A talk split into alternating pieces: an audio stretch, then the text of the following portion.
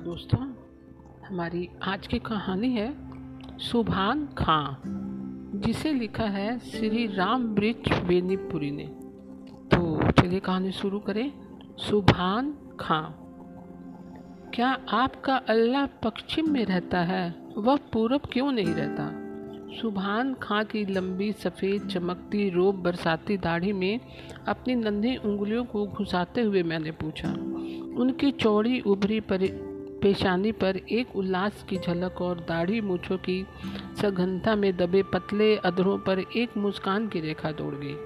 अपनी लंबी बाहों की दाहिनी हथेली से मेरे सिर को सहलाते हुए उन्होंने कहा, नहीं बबुआ, अल्लाह तो पूरब, पश्चिम, उत्तर, दक्षिण सब और है। तो फिर आप पश्चिम मुँह खड़े होकर ही नमाज़ क्यों पढ़ते हो? पश्चिम और के मुल्क में अल्लाह के रसूल आए थे। जहाँ रसूल आए थे, वहाँ हमारे तीर्थ हैं। हम उन्हीं तीर्थों की ओर मुँह करके अल्लाह को याद करते हैं। वे तीर्थ यहाँ से कितनी दूर हैं? बहुत दूर, जहाँ सूरज देवता डूबते हैं। नहीं, उससे बहुत इधर ही। आप उन तीर्थों में गए हैं, सुभान दादा? देखा, सुभान दादा की बड़ी बड़ी आँखों में आँसू डबडबाए। उनका समूचा चेहरा लाल हो गया।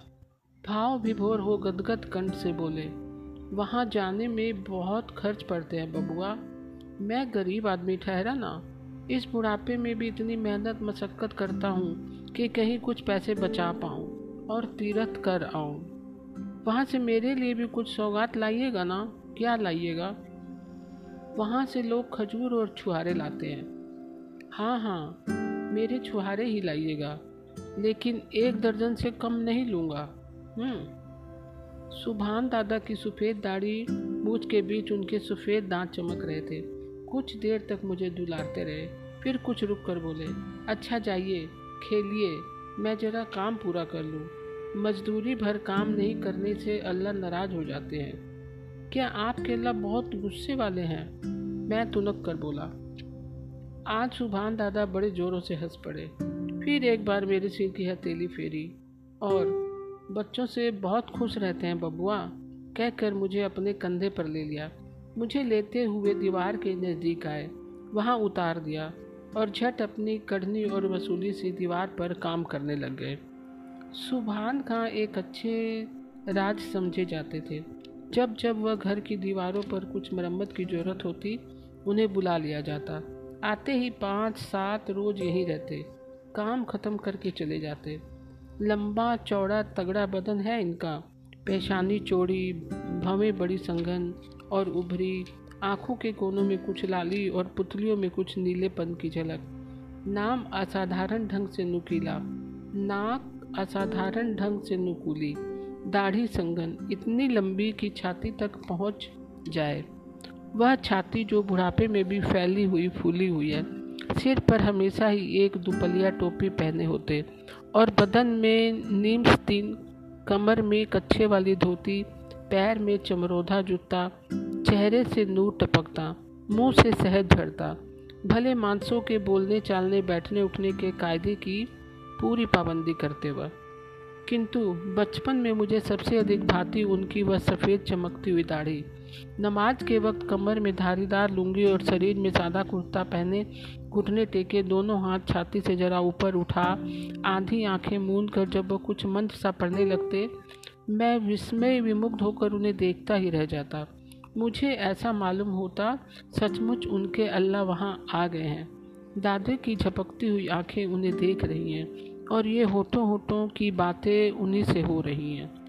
एक दिन बचपन बचपन में आवेश से मैंने उनसे पूछ लिया, सुभान दादा, आपने कभी अल्लाह को देखा है?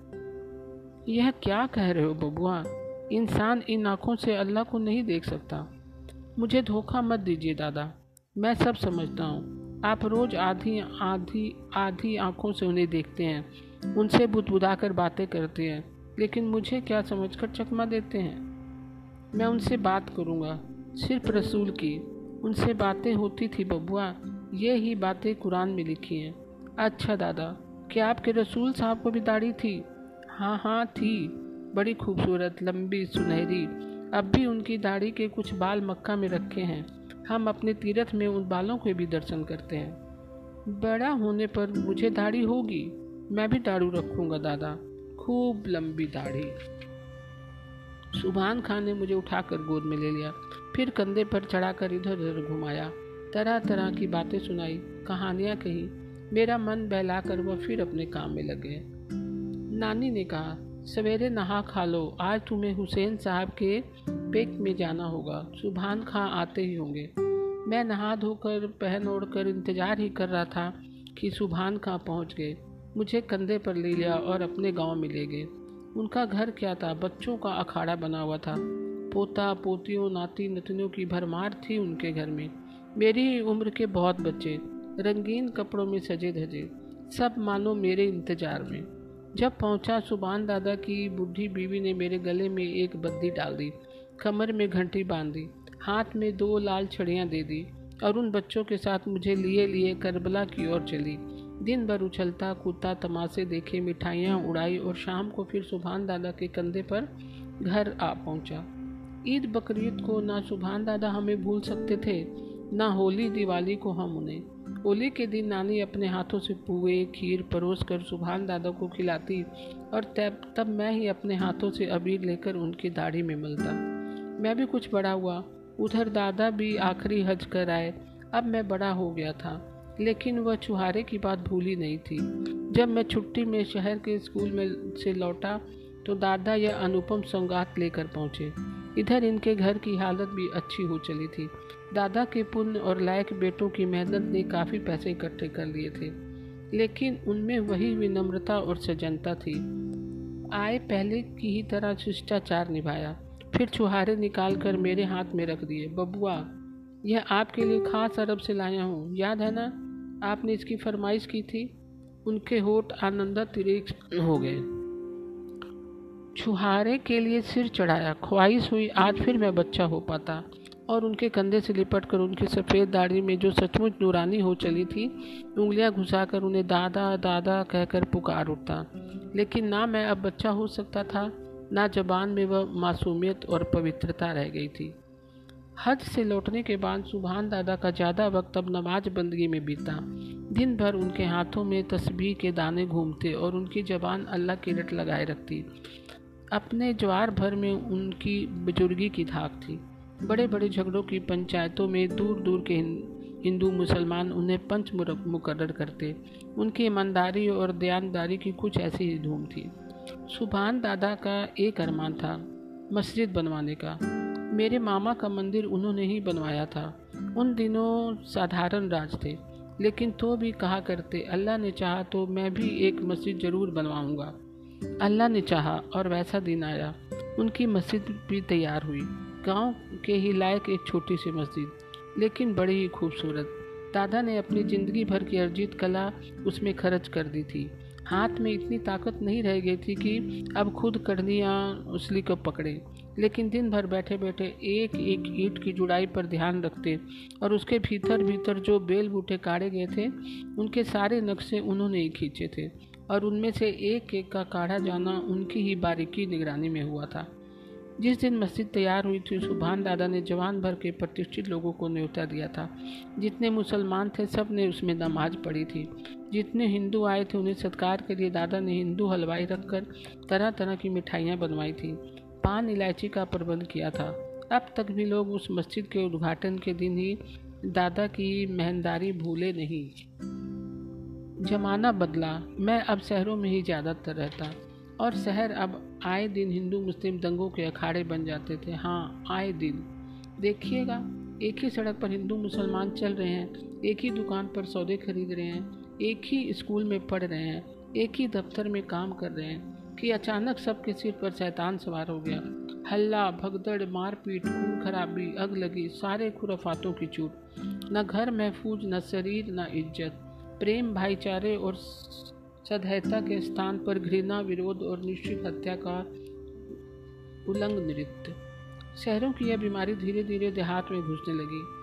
गाय और बाजे के नाम पर तकरार होने लगी। कुछ पंडितों की बन आई, कुछ मुल्लाओं की चलती हुई। संगठन और तंजीम के नाम पर फूट और कला के बीच बोए जाने लगे। लाठियाँ उछली, छूरे निकले, खोपड़ियाँ फूटी, अतड़ियाँ बाहर आई। कितने नौजवान मरे, घर फूके, बाकी बच गए खेत खलिहान। सो अंग्रेज़ी अदालत के खर्चे के पीछे कुर्क हुए। खबर फैली, इस साल सुबहान दादा के गाँव में मुसलमान भी कुर्बानी करेंगे।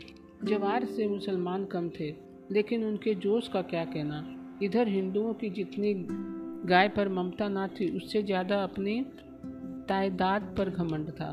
तना तनी का बाज़ार गर्म। खबर यह भी फैली कि सुबहान खां की मस्जिद में ही कुर्बानी होगी। ए सुबहान खां की मस्जिद में कुर्बानी? नहीं, ऐसा नहीं हो सकता। अगर हुई तो क्या होगा? हमारी नाक कट जाएगी। लोग क्या कहेंगे? इतने हिंदू के रहते गौ माता के गले में छुरी चली। छुरी से गौ माता को बचाना है। तो गौरा गौरी के कसाई खाने पर हम धावा करें। और अगर सचमुच जोश है तो चलिए, किसी अंग्रेज़ी फौज की छावनी पर ही धावा बोले। कसाई खाने में तो बुढ़ी गायें कटती हैं। छावनी में तो मोटी ताजी बछिया ही काटी जाती है। लेकिन वे तो हमारी आँखों से दूर है। देखते हुए मक्खी कैसे निगली जाएगी?